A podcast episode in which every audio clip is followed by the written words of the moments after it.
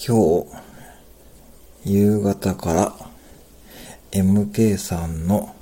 声にそっくりな従業員さんに、昨日ハロウィンで何かやったかどうかを聞いたんですが、特に、特に興味はないですね。って MK さんの声で言われたので、